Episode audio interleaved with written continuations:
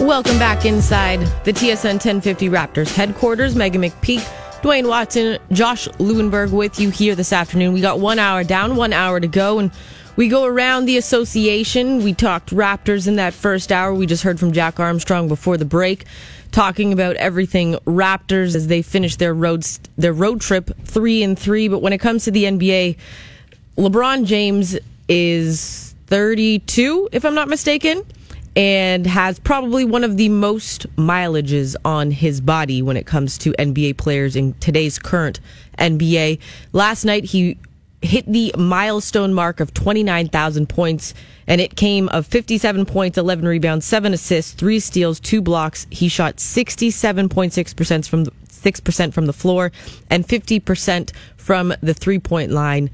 And this Cavs team needed all of it against the Wizards last night. What is it about LeBron and the fact that he's able to do this at this age with the amount of miles he has because you don't it's not just NBA miles it's also international miles when you also throw in the Olympics and what he's been able to do and it seems that he takes it to another level every single season but he needs the rest of the old guys to join him on that roster because they have the oldest roster on average age. I mean, LeBron James in my mind is the best player in the NBA right now period um, is that up for debate amongst the three of us? No. Nope.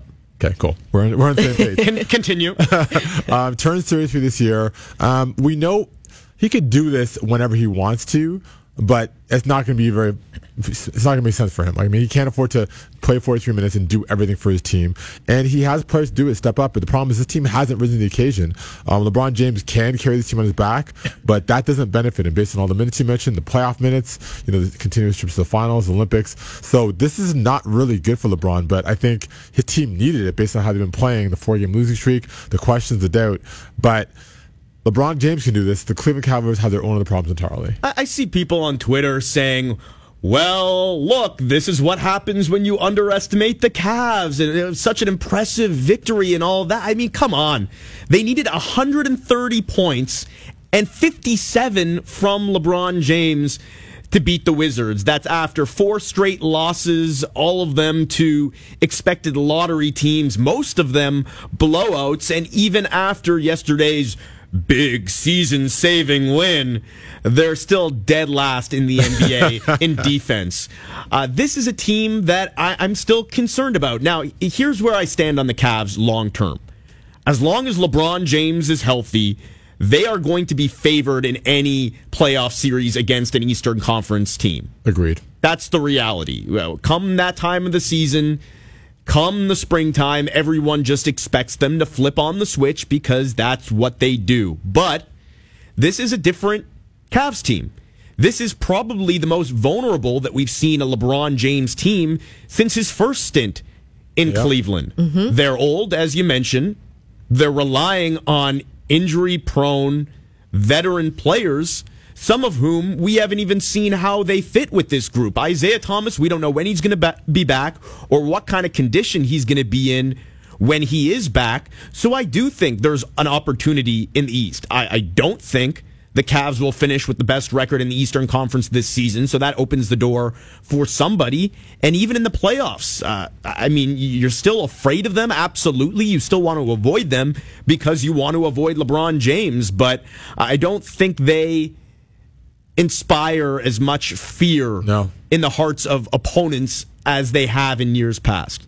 Yeah, and if if, if they're LeBron, relying on LeBron to do these kind of performances, which he can do, it's not gonna it's not gonna work. No. It's not going to carry them far. And you mentioned too about how bad their defense is. Isaiah Thomas is a big guy they're looking at, but he's not a guy who's going to help them on defensive end either. No.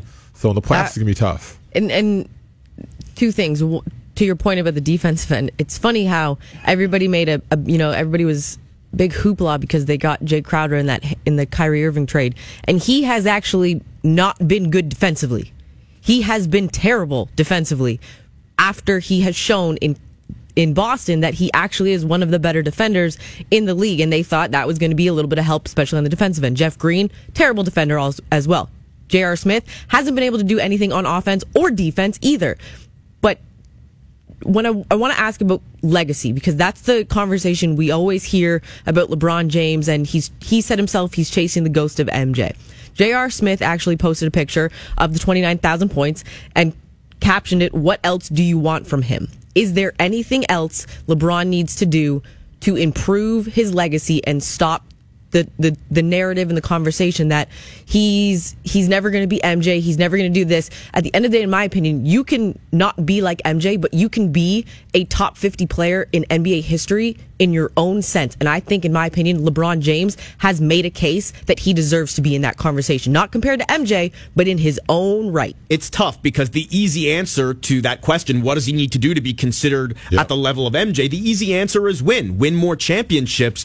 But that's easier said than done in the era in which he's playing because as great as he is and as good as his teams have been, he's going up against arguably the best constructed team in history in, in the Warriors. So knocking them off is not going to be easy and that's maybe why we see him make another move over the uh, in the offseason if it does give him a better chance to compete with the Warriors even if it does mean going to the West and not having as easy a path to the finals as he has in the East if he feels like he has a better shot at knocking off the Warriors with a team in the West it might make more sense to do that. That said, and I've been saying this for years, regardless of what his resume looks like, I think LeBron James is the most skilled basketball player of all time, the most naturally talented The- player of all time. But we know it's a comparison. but he's not, the, but he's not the best. How far away? I mean, aside from championships, and the fact that I think it's important that we can actually have this conversation. Like four years ago, it was like, is it MJ, MJ? People are like, "What are you crazy? You can't talk about LeBron and MJ in the same category." Right. We can have this conversation now, and they're all conversations going to say no. He has to win more. But the fact that he's done so much in his career, the the gold medals, the trips to the finals, the stuff he's done, we can actually talk. He can be in the same sentence, and I think. He's past Kobe. We're not even talking about Kobe, and Kobe has won rings. You think his legacy is better than Kobe's? Yes. Yeah, I think it is. I think it is, and that, that's kind of odd because Kobe patterned his whole life after after, After MJ. MJ. He won the rings, he did it all, and LeBron is kind of like I feel like he's past him in that regard, and that's that's interesting. Well, there's very little comparison in terms of the games, right? MJ Right. versus LeBron. There's such different Right. players, but when I say LeBron is the most physically gifted player of all time, we- we just haven't seen anybody like him to the level in which he's established himself. I I mean, that combination of speed and strength, power, all the things that he can do at that size on both ends of the floor. We've never seen anything like that. Um, so in that sense, he's more talented, I think, more naturally gifted than Michael Jordan was. But in terms of the body of work, in terms of the player, the killer, well, I don't even want to say killer instinct because LeBron has a killer instinct, but Right. MJ just to a different was on a level. different level, yeah. it, Different level. I think that's why kind of people hold him in high regard because his desire and co- competitive spirit and will to win and being clutch in those moments is kind of what makes you the greatest of all time. Yes. And not that LeBron doesn't have it, but as you mentioned, they're different players, right? Like LeBron is going to find the best shot for his team as opposed to saying, "I'm going to take this shot," and that's that's part of the conversation too.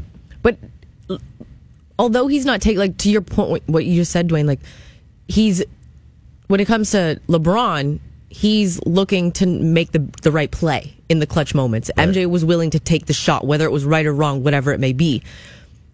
Does that say, like, does that kind of give LeBron an edge because he's willing to not just be the one who takes the shot? If the shot's there, he'll take it, but he's also got the brain and the head to look for the person who actually has the better shot because we can all say you go back to the when they won and Kyrie hit that clutch shot LeBron could have had the ball in his hands why wasn't he Everyone can make that argument, but LeBron knows the moments when he needs the ball in his hands to make the play or when he needs the ball in his hands to be the play. Well, it depends on the night, right? When Yeah. when it works, everyone says, "Oh wow, he, he look how unselfish he Right. is. Yeah. Look how much better, like how, how much he empowers his teammates."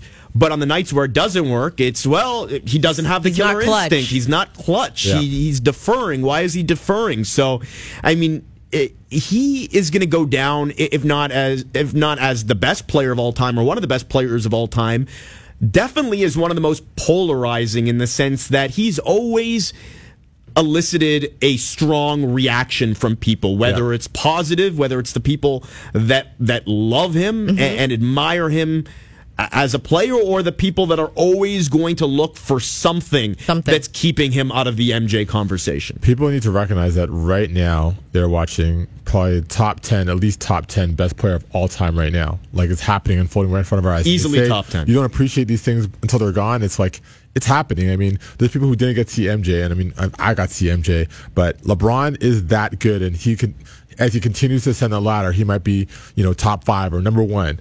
But, you know, don't, don't lose sight of the fact that this greatness happening right in front of you. Right. You'll miss him when he's gone, people. The good news is it looks like he's playing until he's like 60, probably. What's crazy to me before before we go is the fact that one, he has, as you were mentioning, Josh, just his his his physical being as a as a athlete.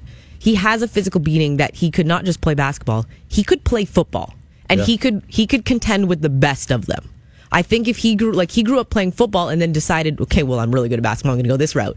If he went and, and put in the work that he put in to play ball at a professional level, I think he could have been great at football. Oh, the dude is And just an athlete. And the He could do other thing anything. that blows my mind, and you guys kind of touched on it, with the miles on his body, I am in awe that he has not suffered a serious injury. Yeah, and to add in to what that- 15 seasons? Knock on and wood. to add Knock to that, I mean, even like just briefly, we talk about physical, but mental. like this is a guy who in high school was being called the next one, and he's kind of met expectations at every step. We've seen it with other guys where the pressure's there. Like eyes have been on him since before he left to finish high school. Since before he could drink legally. So, and he's still been that great player. So I think that's a credit to, to the mental fortitude of this guy as well as physical. Led the league in minutes last year.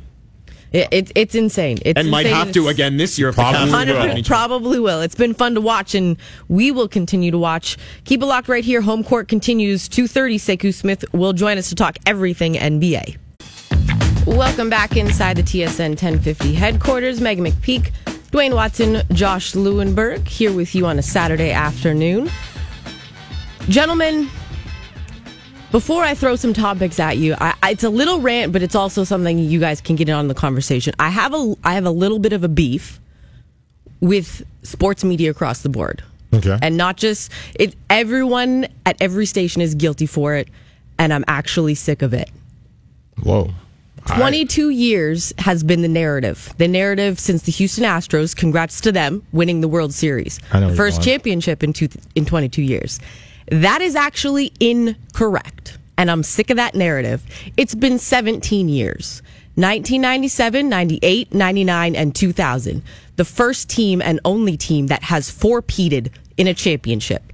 The WNBA's Houston Comets and that city went nuts. It's hard enough to do one. It's hard enough to go back to back. But these women, Cynthia Cooper, Tina Thompson, Sheryl Swoopes, and the late great Kim Perrott, went four straight titles. And not one media outlet has given them the respect that is deserved for something that is damn near impossible. And in my opinion, that is crap. We're we're guilty of it, at this station, Sportsnet, ESPN, NBA. Everyone has been guilty of it. MLB, everyone. It has not been 22 years since a Houston team has won. It has been 17. They won the last one in 2000. You're right. I, I think that's um, we look at sports media and like how things are skewed and the level of importance they put WNBA as a sport. And I think they talk about the four major sports, and you've got basketball, baseball, um, NBA, uh, sorry, hockey, football, Football. and hockey is even not even considered one of the major sports. But WNBA is further down the line in that. And I think from a factual standpoint, from a media standpoint, you should know what's up in terms of saying that this is not the first team. But um, I'm not saying it's acceptable, but you can see why it's been over, overlooked, though. I'm not saying it's okay because the facts are facts, but you can see that how major sports media doesn't look at the WNBA as a, as a major sport. Well, yeah, I mean, if, if you're going to say something like that, you've got to throw out the qualifier, right? The first uh, title Right. in the so-called four major sports Yes. in blank amount of years because it's not just the W WNBA. I mean, Right. in terms of Toronto sports goes, when you have that conversation of it's been this long since I guess it would be the Blue Jays won The World Series, the yeah. World Series. You're obviously not including the Argos in there. You're not including in that conversation teams like the Marlies or the Rock, right? So that's it's it's not just the WNBA that that get left out. I mean, I mean, generally there's considered to be the four major North American leagues: the NBA, Major League Baseball, the NHL, and the NFL. Um, I mean, there's an argument that it shouldn't be that way, Right, and it shouldn't. Right. But I guess that's that's the unspoken qualifier, I guess, that people are are using in that conversation. I think I think if they're going to use that narrative, they need to be specific. Oh, of Yeah. course. and and but It's but facts. even even then in my opinion i still think it's it's it's crap that you're not looping in the women's game for it being a major sport at the end of the day in my I don't opinion I, I don't think it's a sexist in thing. my in my I'm not saying it's sexist, but it can be construed that way because in my opinion, why do they get left out? Because they're because the women's game is not up at that so level. does the so They're does the CFL, so does minor league hockey, Exactly, does and I think I think it's a crap narrative that they use the four major sports as the narrative to get away with it. I think it's crap, in my opinion. I, I I agree with you, but it's they are the major sports. I mean, like the CFL wouldn't constitute a major sport. So I mean, they're called major sports for a reason. Like we could even argue if there's really four. Um, but you're right though, from a factual standpoint.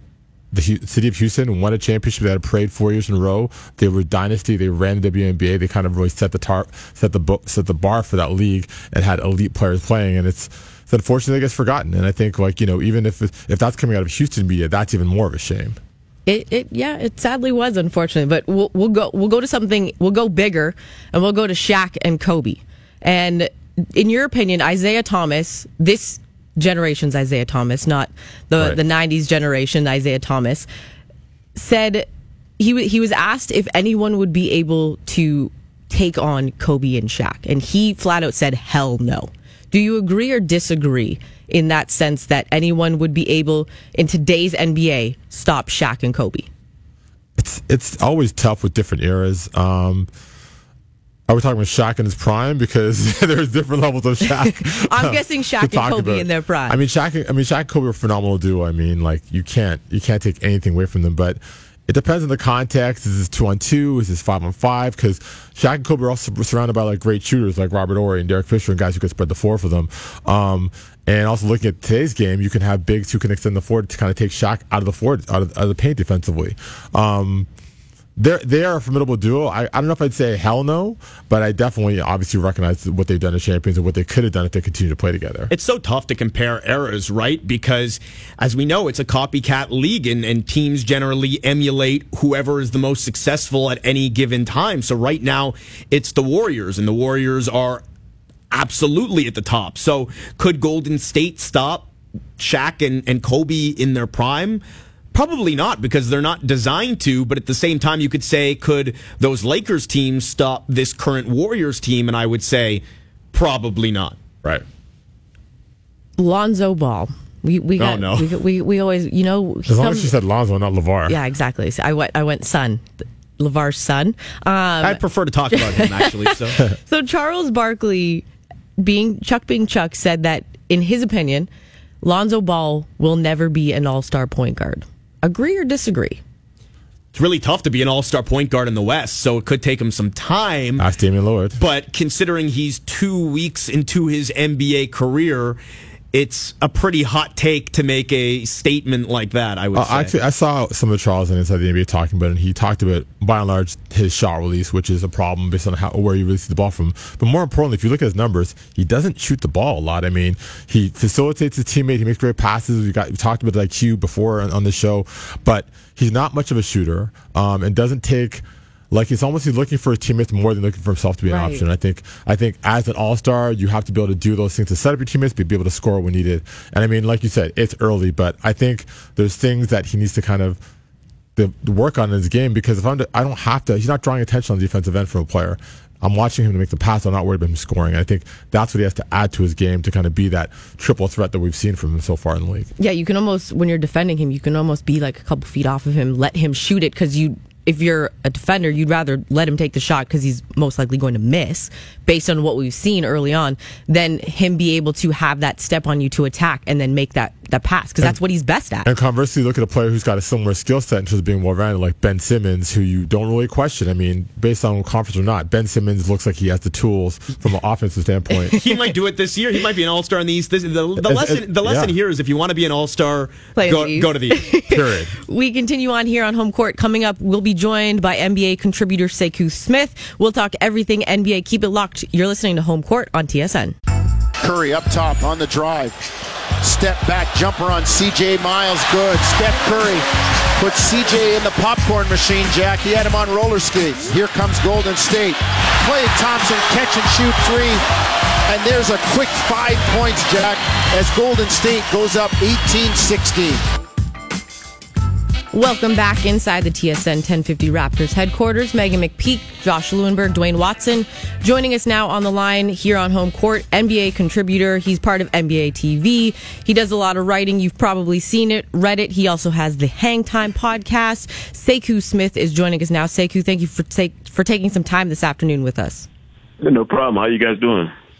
Doing well, doing well. It's a little chilly up here in uh, Toronto, but not as cold as it should be in November. But let's let's jump right into it. Sekou, our poll question this week, we kind of tied it into your star- story that you wrote earlier in the season before it started and before we kick things off about the best duos in the NBA. In our poll question, we put it out there. Right now, we've got Durant and Curry leading with 66%. But when you look at that article you wrote before the season started and now two weeks in with all the injuries, how would you rank your, your first team that you put out that included the Curry, Durant, uh, Westbrook, and George, and I believe also Harden and Chris Paul were in there. Yeah, I mean the, the injuries have kind of taken some of the starts out of some of those duos. To be honest with you, um, you know, but when the lights are on on the biggest stage, I still think that, that Kevin Durant and, and Steph Curry are the guys that you have to look at. Um, they were so good in the finals last year. I know not a lot of people talked about the performance that Steph had because Durant was so good winning Finals MVP, but Steph had a great Finals, um, overshadowed, of course, by what Durant did, and and also what LeBron and, and Kyrie were doing on the other side. Um, but to me, it's about championships, and the ultimate goal is to to walk at the end of the season. And those two guys have done it and could potentially do it again and again over the course of the next few seasons when it's all said and done, I mean, those two will have a case to make uh, uh, that they are the best duo of all time. Uh, presumably, if they spend enough time together, is that something you look at when making uh, this? Uh, I guess, or having this debate, how much time a duo spends together? Is there a certain amount of seasons, certain amount of titles that you think they have to accumulate before we start talking about them in the conversation with the greatest duos of all time? Yeah, and I, I think Scottie Pippen and Michael Jordan, um, you know, Magic and Kareem, um, even Kobe and Shaq might have something to say about Durant and Curry being the best of all time. Um, they've got some time to go. Uh, they've had, you know, an absolutely fantastic one season plus together, but they got a lot more time to spend with each other before we could, I think, put them in that greatest of all time category. They, they're certainly one of the most dynamic you know, one-two punches we've seen just because they can score from basically all over the floor. Um, but yeah, I think time, you know, has a lot to do with it. I felt like Kobe and Shaq really shortchanged themselves. If they'd have stayed together, who knows how many championships they met, might have played for and won, um, what kind of numbers they would have piled up together. Uh, you know, but there's so many things that go into it. The, the, you know, personalities, where you are in your career, that dynamic has to, you know, be kind of interconnected and locked in and you know it's sometimes it's not meant to be for two great players to be together you know for a duration of their career. You know one guy might want to run his own ship as Kyrie you know certainly did this past summer getting out of Cleveland. You know mm, the ambitions are different. The time that you're at in your career might be different than the other guy so you don't take it for granted. You enjoy it while you have them and, and watch those guys play at a high level and and just hope it lasts for as long as it can Sekou, a great player in his own right, is Giannis Antetokounmpo. Um, he doesn't have a great duo to, to, back with him, but I mean, I know you looked at him as an MVP candidate.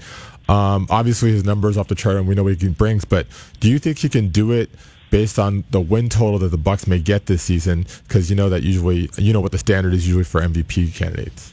Sure. I mean, Russ Russ Westbrook kind of lowered the bar in terms of you know that that that kind of metric of the best player on the best team, you know, generally being the guy that's the front runner for the MVP. Um, you know, the Thunder weren't a, a top two or three team last year, and, and Russ still won it, but he did it on the back of the historic season he had, the triple doubles. Giannis is going to have a tougher time sustaining what we've seen from him early. Um, you know, and there are a bunch more MVP ladders to come on NBA.com. He's just number one on the first one.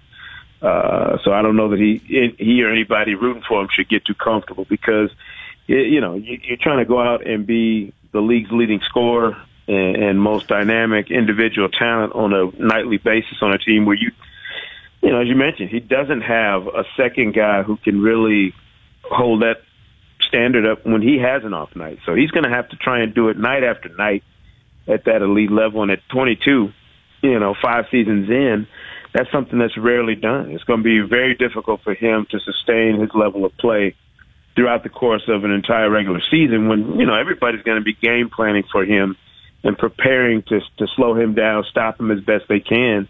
Um, it'll prove this season if he's ready to take that step into, you know, that next step into greatness or if he still needs time to get there. Thank you, Smith of the NBA joining us right now on TSN Home Court. Thank you. when you look at the Celtics, they lose Gordon Hayward in, in the opening night. Are you surprised without Gordon Hayward that they've been able to put things together now going seven straight wins in their season this early on?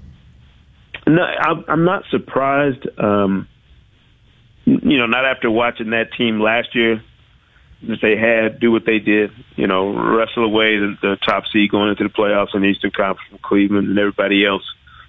They, you know, they're built on a framework of the group being more important than one individual player.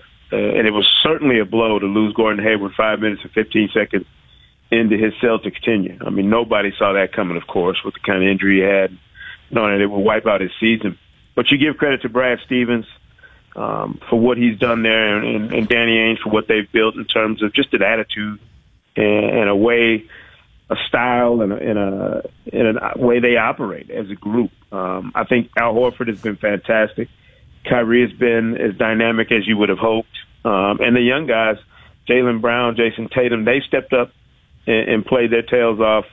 And Boston is not going to go away quietly. They're going to be a team that I think is there all season long and, and certainly could be a factor in the playoffs because they weren't going to just be their stars this year. It was, you know, it was going to a lot of it was going to fall on the shoulders of Kyrie and Gordon Hayward now Horford, but they were going to be more than that if Brad Stevens had anything to do with it. And he's just going to have to do, you know, again, he's going to have to do a great coaching job with that team. Sticking with that earlier theme of duo Sekou and looking at the Raptors specifically, I think what sets Lowry and DeRozan apart from a lot of those guys on your list is they sort of came together organically. They're self-made stars and they did it together here in Toronto. When you look at Lowry and DeRozan, uh, what area of their games have you seen the most the most growth from over the last few years?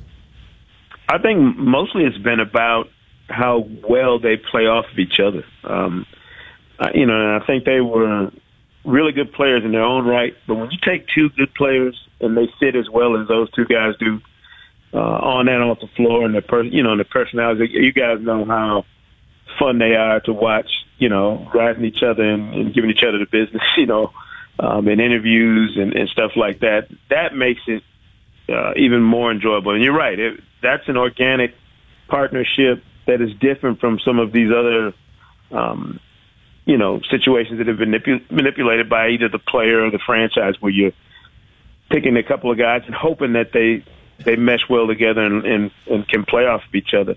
Um, I think the other part about what Kyle and, and DeMar do that, that I really like is they know how to step aside for each other and allow the other one to get rolling and not concern themselves with who's getting shots, who's going to, you know, be the hot hand that night, who's going to be the guy that carries the load that night. And that takes some serious ego checking, um, you know, because not every player is going to be able to go out there and allow the other guy to get going like that and not care and not be concerned about, well, did I hold up mine to the bargain? Did I get my numbers? Did I do what I was supposed to do?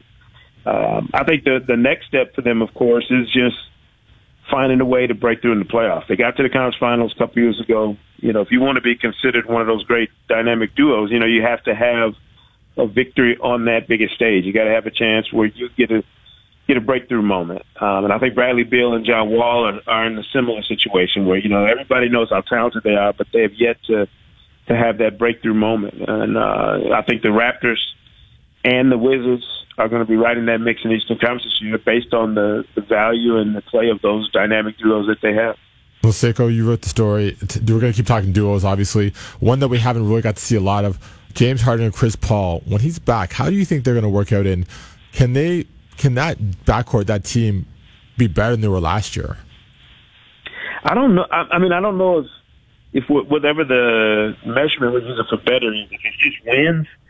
I don't know if that's enough. I don't know if they can be better just in a, uh, from a win loss perspective. They need to be better from a you know, when they get to the playoffs and, and, you know, James Harden was completely out of gas, there was nobody there to kind of lift him up. This time, Chris Paul has to be there to, to tote that load. If Harden, you know, is in a situation where uh, the other team has figured out a way to limit his effectiveness and, or if he's worn out from having to grind early in the season without Chris Paul, um, you know, CP3 needs to be the guy that steps up and, and, and carries that, that mantle for him. Um, I wasn't as big a fan of of that partnership when the trade went down. I just didn't see, and I'm sorry, not a trade, but you know, when the when the decision really for Chris Paul to get out of the Clipperland and go there, more than a trade. It was just his decision to leave the Clippers and, and start over. I didn't see the fit that apparently those guys and some other people around the league did. I've talked to a lot of scouts, front office people who love the idea of those two guys playing together. Um, but to me, it seemed like it was those two guys, and there was a third move that was supposed to happen that obviously didn't. Carmelo Anthony's in Oklahoma City. Um, I, I just don't know how you take two guys that ball dominant and keep them both effective if they're playing together. But they're great players, and and they, you know, generally great players figure out how to sacrifice for the greater good in a situation like that. So I'll, I'll be interested to see how that relationship evolves throughout the rest of the season some unexpected storylines early in the season, especially coming from the wide open Eastern Conference. Is there a team out there uh, so early in the season, Sekou, that has surprised you, the biggest surprise team so far? Sure. Uh, look, there are several in the East. Um, Detroit, Orlando, even Philly. Um, I had, I know a lot of people had high hopes for Philly that they would maybe finally turn a corner with their young guys being healthy and being ready to play, even though Markelle Fultz, of course, has fallen to the Philly curse. Uh, you know, that redshirt season or that abbreviated rookie season or in hiccup rookie season. Um, but I, I love what I'm seeing from those teams in particular. Andre Drummond has come back a much improved free throw shooter. Aaron Gordon looks like he's ready to take a step.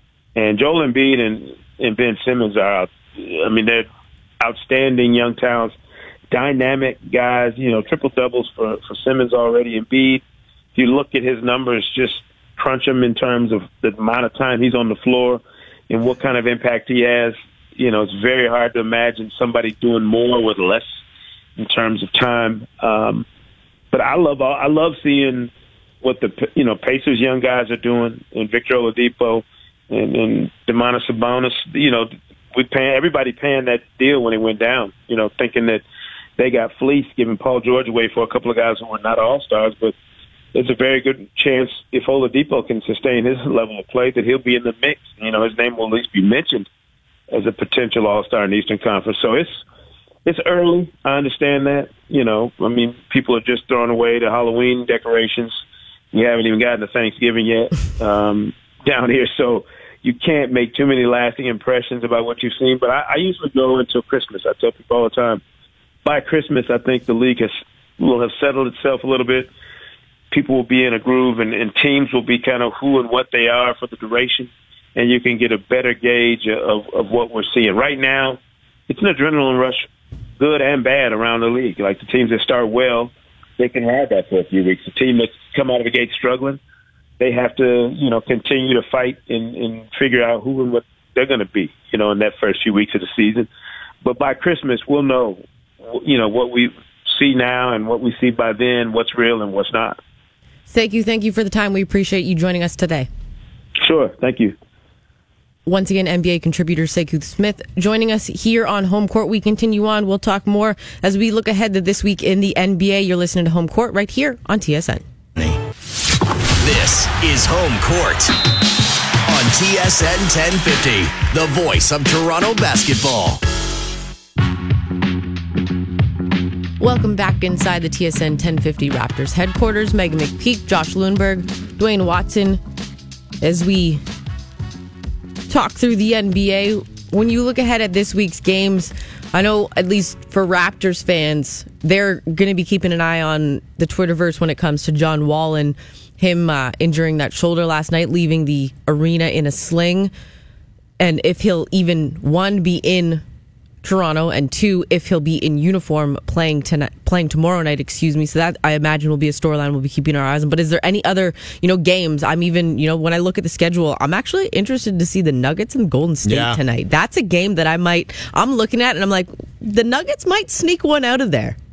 I, I, there were a bunch of people on Twitter that were like beating on the Raptors. Not that they needed more beating, more of a beating on, on Wednesday night, saying, "How do you lose to this team?" And I'm thinking, hey, the, the Nuggets have been sneaky good, Yeah. since the second half of last year. Uh, the, they're coming on now over the last couple weeks. They've won four or five games, so it's not just that blowout win over the Raptors.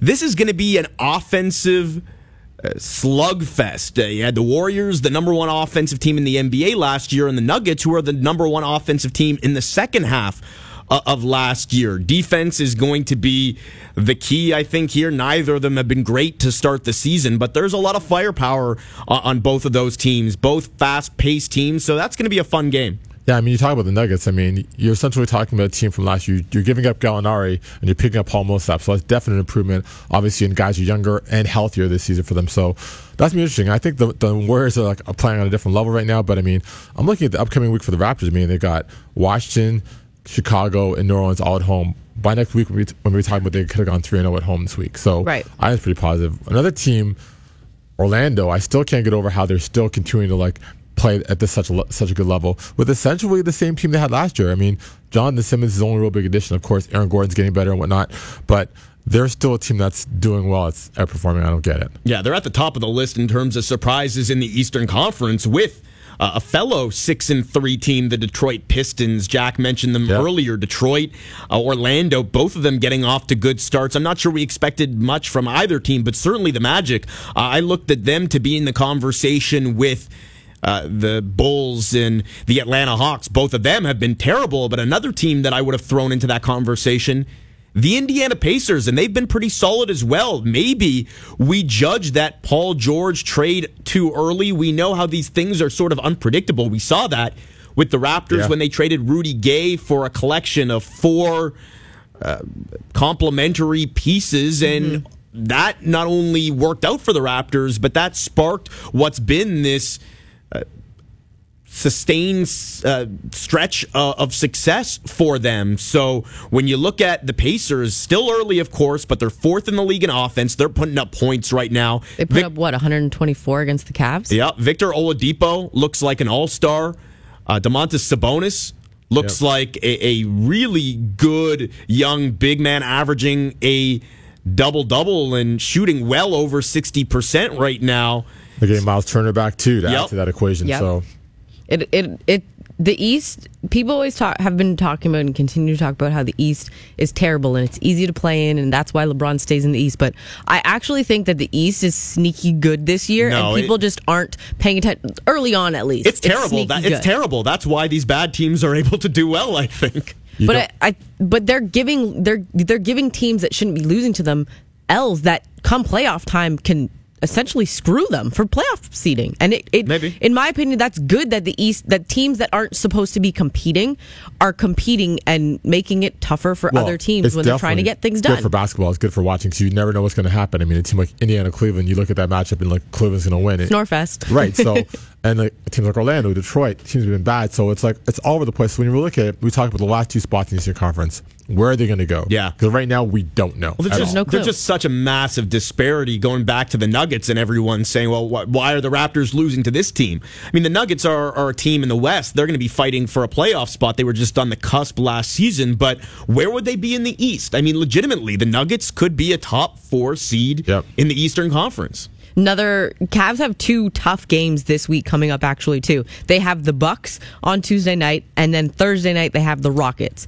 And given the way their defense has been, I imagine that those are going to be two two tough games that they don't necessarily want, especially two with the way you know LeBron. If LeBron has to for them to get wins, LeBron might have to be putting up forty points a game if their defense is going to continue to be as bad as it has been. The the Milwaukee game will be a test for them, but as good as Giannis has been, Milwaukee's actually lost four of five now, and then you see what's happening with the Wizards. They've really struggled since getting off to a hot start. So that's what's interesting to me in this wide open Eastern Conference. I, the the Cle- Cleveland struggles. They they've been worse than I expected them to be out of the gate, but we knew it would take some time for Cleveland. But the two teams, in addition to the Raptors, that I thought would be able to take advantage of maybe a slow start from Cleveland were Milwaukee and Washington. Yeah. But they're sort of slipping. The Wizards. Uh, like we were saying, we'll, we'll see them tomorrow, maybe without John Wall, but with or without John Wall, they've been almost as bad defensively as the Cavs have been. So the East is is super interesting right now, as wide open as it's ever been. And if you're a Raptors fan, especially coming off of a pretty encouraging road trip, you've got to like their prospects g- going forward throughout this season because there's a, a window open right now. two of the three te- top teams in the Eastern Conference, Chicago and Boston, had a lot of change over this year, and you're seeing that it's working for Boston for miraculously for some reason, but for Cleveland, they haven't figured it out. There's different lineups, there's different players, who's going to step up, who's not, vets, and this is an opportunity for teams like the Raptors you mentioned to take advantage of it. Washington's always been a concern for me because their lack of depth, but um, you know they need to. The East is relatively wide open right now. I like that comparison that you make there between Boston and Cleveland. And obviously, it's a natural one because of the trade that they made, but they are both working in new pieces, new systems. The Celtics are working in young pieces, while the Cavs are working in older pieces. Early Yes. in the season, absolutely, Boston's had that advantage with their youth and they've gotten off to a quicker start but you wonder because the the stigma is always experience is what wins in the NBA Right. Right. so I get the, the Cavs are certainly hoping that come playoff time, it's going to be the the older pieces that they've already worked in that have an advantage over some of those younger pieces in Boston. But that's going to be an interesting. Those are the top two teams that many had expected to be sitting Yeah. at the top of the East going to the season. It's going to be interesting to see sort of the juxtaposition of those two throughout the year. Before we go, yes or no, if the Cavs season continues to fluctuate the way it is, is Ty Lue on the hot seat at the end of it? No, I mean, no asterisk. No, but I mean, if LeBron does leave over the summer, they're going to be a very different looking team, an organization that's clearly going to be looking further into the future than into the present. And at that point, does he become a, a, a expendable piece of the organization? On that note, we will leave it with you. Yes or no? Is Ty Lue on the hot seat? We continue on here on TSN 1050. The Dark Guy and Todd Shapiro show is coming up next. Do remember, Thursday will be the next time you'll be able to hear the Raptors on the station pregame. Excuse me, tip off is set for 7:30 p.m. right here on TSN 1050 as they take on the Pelicans. Ladies and gentlemen, remember to protect home court.